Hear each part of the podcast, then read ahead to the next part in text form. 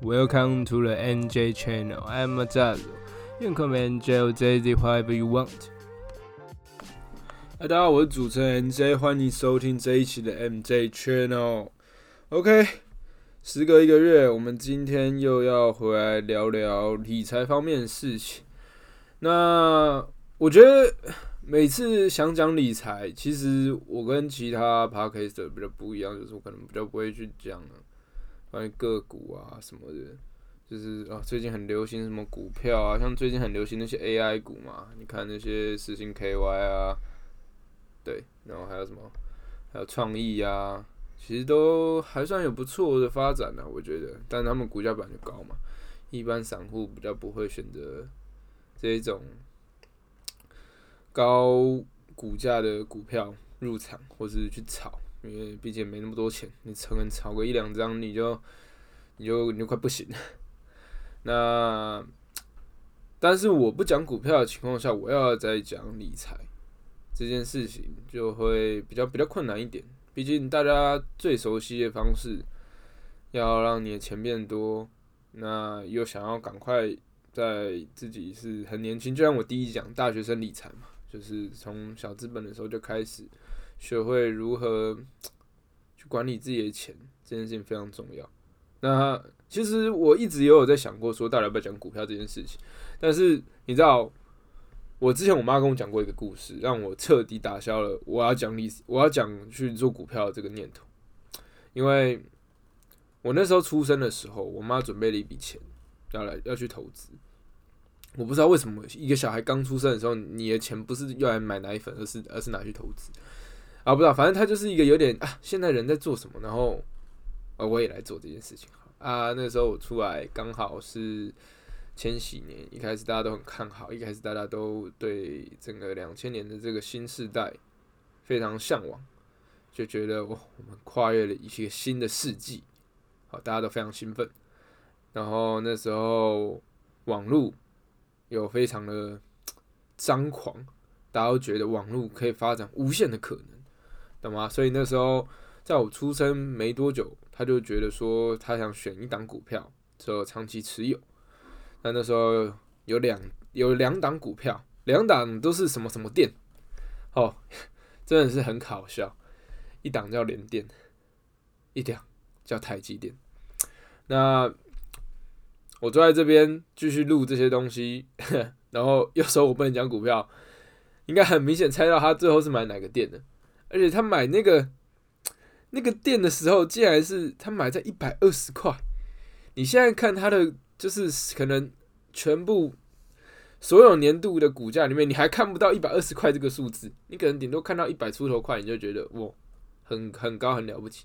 即便这张股票在这去年开始还是前年开始有不错的，就是有在这被成为话题啊。毕竟啊，就连电啊，反正联电他们也给他们的员工薪水也都不错嘛。其实他一直以来都是很有竞争力的一家公司。股价没上去，其实对他们的公司而言，可不好还是比较好一件事，可以趋近于稳定。在之前那个时候，那当然你要跟就是台湾的护国神山比，当然还是不是说不是说员工，不是说数值，不是说产量的这个东西，我是说，你知道那代表的意义是当然还是不太一样。毕竟我们 大我们的加权指数。有大部分都是要靠这家伙，都是要靠二三三零在撑的。那，那么而且大家听到台积电，就是你知道还还记得那个时候二零二零年，那时候疫情刚开始没多久，以后股价都开始回稳，五月多的时候开始吧，开始回稳，然后开始要上升，非常陡峭的一个上升坡。你我真的走到哪里都听到，哎，你有买股票吗？你有去买台积电吗？你有买零零五零吗？懂吗？就是这个东西已经变成一个，即便你今天不是这个专门科系出来，你没有这些很丰富的专业知识，你不知道怎么看它的一些基本面的话，你也会知道它，你也会选择去投资它。即便你可能会买零股啊，你可能会买一个凑个十万来买一个十万的零股，这样可能买个一百股之类的，whatever。那这东西就是会变得说，大家都知道这个家伙，大家都知道台积电，它非常屌，懂吗？所以它已经它的意义已经超出它的公司，已经不只是它的股票，已经不只是你持有这家股票，已经不只是你在这里工作，而是台湾 where，懂吗？你去跟那台湾 where，他说不知道，跟你讲台积电，搞不好人家都知道，因为他可能有研究股票，你可能知道说哦，我们就是帮苹果代工晶片的啊，N one 晶片就我们做的啊，我们最屌了，懂吗？三纳米就我们了，现在台湾还没有人可以超过。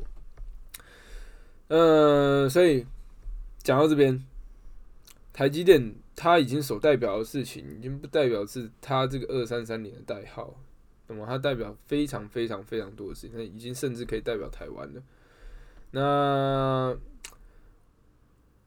既然我说了，我比较不能去。投资股票啊，什么就是可能炒短线啊，做中长期、做中期的，啊，可能那种就是赚差价的，很难。那我相信大部分人其实也都是这样，也很难去就靠着差价去去赚取利润。但是，但是，但是，你们就是会选择零零五零嘛，会零零五六嘛，零零八七八嘛，然后那个什么。富邦公司治理嘛，忘记那档叫什么零零六二六二啥的，然后大部分就会选择这种就是被动型的投资组合的基金，就是它可能跟跟随某一个指数嘛。那其实要是你有在研究美股，也不是说研究美股，就我觉得有个指数是大家必须知道一个非常重要的东西，就是 M S M S C I 的台湾指数嘛。这东西它里面涵盖了非常非常台湾很多很多很多优质的股票。那之前也做过一些学学术上的人也有做过一些分析啊，就是说哦，那些主动投资的主动的投资型基金跟那种被动只追踪指数的，他们去做长期的比较，可能过了十年五年，几乎没有，应该说好像就是没有，就是没有，就是没有任何主动型可以干得过。干得过被动型，懂吗？这种跟随指数，他们是全年度，就是他们一定会进化，他们一定会进步，懂吗？就是长期定期定额的买入的情况下，你一定会变得更好。对，那现在就是 MSI，呃，其实不管是任何一个指标啊，包含，呃，你现在去看那些 ESG，ESG 的那些某些公司的指标嘛，他们其实都已经把规则跟你讲过了，那。在这个规则情况来讲完以后，他们可能每一季会发表新的新的这个公司名单嘛，新的标的 M S I 指数里面的公司会做调整。那，嗯，这就是会落成一个讯息差，你知道吗？即便即便我们大家都已经知道说，哦，有些公司可能会被换掉，有些公司可能要进去，但是你身身上所有的。可能那些指数型的标的，他们修改可能是在季度结束前或季度刚开始的时候，它的整个投资比重会有变动。但要是你没有长期去关注它，或是你没有时刻在关注它，虽然你也知道这是可能它是一个这一定是在某一个特定的点会去做变动，但是这还是有个落差，导致你的价呃。你基金的价格可能会有一些出入，懂吗？毕竟投资的权重改变了，对于基金上面的价格一定会有影响，一定会有影响，好吧？那我觉得这就是一个很重要的事情。为什么一些很专业、很资深那些长期在，我不是说那种多有名那种巴菲特什么那种那种鬼，我说那种很正常，他们就是靠可以靠投资。做收入来源，当然除了他们本金够厚以外，你知道本金够厚就是还蛮多人可以达成这个条件。我不是说我不是说，哎，也没有到绝大部分，就是还蛮多人，懂吗？你不用说富二代啊，你说一些正常的四十几岁人，他可能没有选择买房的情况下，他可能可以有一笔五六百万的事情给他去做投资，给他去选择。让他的资产去怎么增加？那假设他们都已经了解到我刚刚讲那些指数的规则，他们就可以自己去做调整、去买卖。那这东西你就比较没有资讯差，懂吗？因为现在大家就是已明明已经知道规则，但你可能就你不了解，所以你没有选择去变动你的投资组合。懂啊？你你也不是说你的投资组啊，因为大家都是买那个组合型的嘛，懂吗？所以它它变怎样你就变怎样。长期而言赚吗？大部分也是赚的，但是永远不要忘记一件事情：配息是台湾人最爱，可是也是最可怕的一个陷阱，懂吗？他可能配个五趴给你嘛，对不对？好，我们要真的要所有事情真的是要等他二十年以后，我们才能知道这东西到底好不好。当然，现在他可能有很多保障啊。金管会其实台湾台湾的台湾的这种证券法、银行法其实都管的还蛮严的，懂吗？一直会去审查，所以其实是不用怕他什么钱不见啊、干嘛的这种这种事情，可能就是比较不用担心。但是它到底是不是一个好的投资标的，这个东西可能就是要过二十年后才来看。我举个很简单的例子，你现在给我一百块。然后我每年给你五块，懂吗？可是你不要把这一百块卖掉的话，我可以就是我只要一直丢给你五块就好，一直丢给你五块。那我的他要去投资的东西就可以超过这个，他就他就赚钱。因为说真的，他只要资本额大的东西，就是你他的钱多，他可以投资的事情更多，他可以扩大他自己公司的规模，去带来更好的效益。懂吗？那些从零变，他可以创造无限个零变一，你知道吗？他们是公司，他们可以开很多分行之类。我只是用一个最简单的例子，可能当然他们不是，他们没有用这么简单的方式。这这种这种方式有点有点太傻。他们他们是企业家，他们是有一整个 team 在后面处理的。但我要说的就是这个，懂吗？他给你一百块，让他的事情可以从零变一，可是你的事情永远都只是一变一点零。懂吗？这东西差很多。那他们之后一定还有更多专业的团队，是从一变五、一变十、一变一百这件事情，对他们也二十年，对任何人而言，我相信都算是蛮长的。因为十年河东，十年河西嘛，加起来刚好二十年，那东西都跑过一次。那对任何人而言，绝对都是非常非常长的一段时间。那你之后事情才能去看，说这个标的好不好？当然，你可能现在看到很多，嗯，零零五零啊这些，他们可以去质押借贷嘛，那等于说你的利息就拿去付贷款，这样就好了。对于，其实这算是一个蛮蛮不错的一个新的金融性产品，对银行，对于就是我们这些投呃投资人嘛，你需要借贷，你需要资金去融资。这都是一个还不错的东西，你只需要用你的利息去付那个，你要去付你的股息，去付你这些借贷利息以后，然后本金再慢慢摊还。你可以选择在更低的点里面大量的买入，然后你知道，所有人都知道那一句话：别人贪婪的时候你恐惧，你别人恐惧的时候你贪婪。但是你知道，我之前也会这样想，就是哎。哦，股价开始重挫了，爆买一波，然后就赶它又可以再跌更低，懂吗？所以我觉得这是这是别人跟我讲的，懂吗？可是我还蛮认同这句话的。这句话就是，要做任何事情的时候，像是嗯，我不是说我不是说开店啊，好投资就讲投资就好。在任何做任何投资的时候，你要投资它，必须是没有在鸟它的时候，这个时候才是。最容易找到机会的。假设你真的够研究，你要是想要跟热炒做快钱，跟 TikTok，嗯，不是，又像 TikTok，又像快影片的那种感觉，你可以赚一时，你真的可以赚一时，甚至也许一时你就可以一试不筹钱。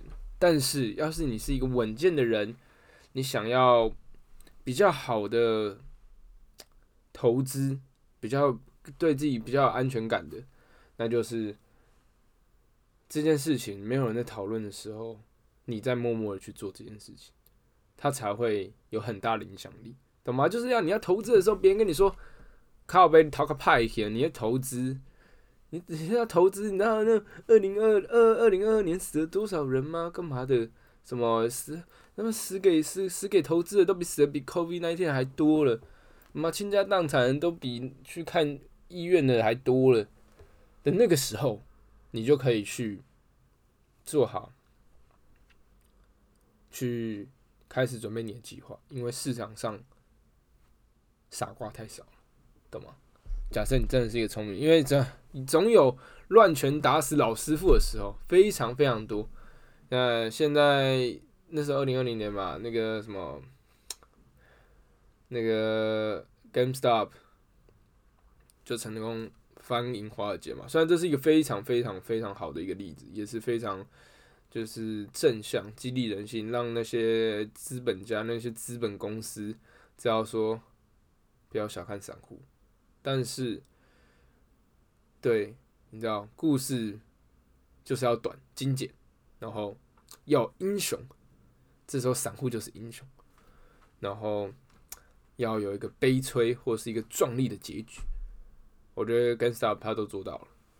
那问题就是，它就是一个故事，它就是一个只存在那一年的故事，后面就没有了，后面就没有了。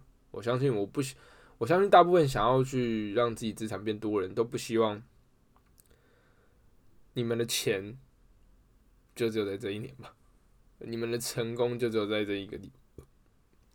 大家认为成功是持续渐进式的，一直在茁壮的，懂吗？不只是工作上，不只是理财上，可能是兴趣上，这些都是，但是。你不要去投资，那你就必须要有一个更长远的思维。以前常说啊，就每个月投多少进去，你就不要管它了。我觉得还是不能不能这样想，懂吗？就是你可能要从一开始你就先看好了，二十年、三十年、四十年以后的未来到底长怎样？你可以想象，你们有在想象吗？想象到了吗？想象到那个。其实还是没有飞天车，但是大家都戴着 VR 眼镜，然后这样，诶诶，有有点像那个老人痴呆的感觉，然后每个人都在戴着那个 VR 眼镜流口水，大家好好玩，对吧？但是 I don't know，我每次想到 VR 眼镜，我都只觉得就是只有 A 片产业才才有办法做起来，这样会不会太怪？好，所以所以重点就是，嗯，因为我自身的投资建议，所以因为我自身过去的投资经验。所以我觉得，呃，我也看了一些学术性的一些论文啊，干嘛的，能非常理解到，能做短线交易、能做买卖差价的人不多，真的不多。那他们都很厉害，他们也持续的在成功，但是持续做下去的人，他们通常不会跟我一样在那边跟你讲说要干嘛、要干嘛、要干嘛的。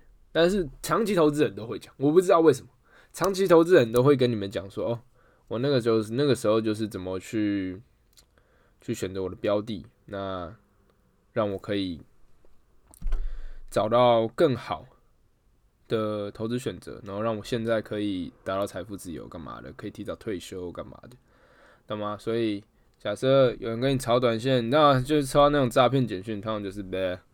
不需要爆那热股，那么最近华那影片，一直看到说什么什么整股 A P P 整股神器，什么哦什么三十天回落，靠背的。我跟你讲，看那些技术分析，我跟你讲真的，之前有一阵子我真的很长很长，每天研究那些有的没有技术，什么线啊、M A C D 啊、干嘛的 R S I 啊，全部都看爆了，布林通道啊什么，哇靠，就是你知道，从基本的那种五 M A 五十五十日、二十日、呃五十周、二十周什么的。都看都知道要回落要要上完干嘛的，但就是懂吗？这个这些技术分析都有一个很重大很重大的一个大问题，那就是讯息落差。他要跑完这一分钟，他的线才会出来，懂吗？或跑完那五分钟，他的 K 线才会出来。但可能你做短线，你这五分钟都等不了，懂吗？所以还是希望大家可以好好的。去看清楚自己的理财目标，理财很重要。但除了股票，我们之前也有提到保险，啊，你要自残等等，这些都是非常，甚或是最基本的储蓄也是。希望大家都可以有一个好的理财观念，跟一个好的理财计划，适合自己的理财计划，不一定要跟现代人一样。即便你现在没有投资股票，也没有关系，也没有说一定要去投资，因为风险可能不适合你，或是你对这东西不了解，你不想要基，你不想要去冒未知的风险，这都很合理，这也很适合你，好不好？那我是 NJ，我们下礼拜见，拜拜。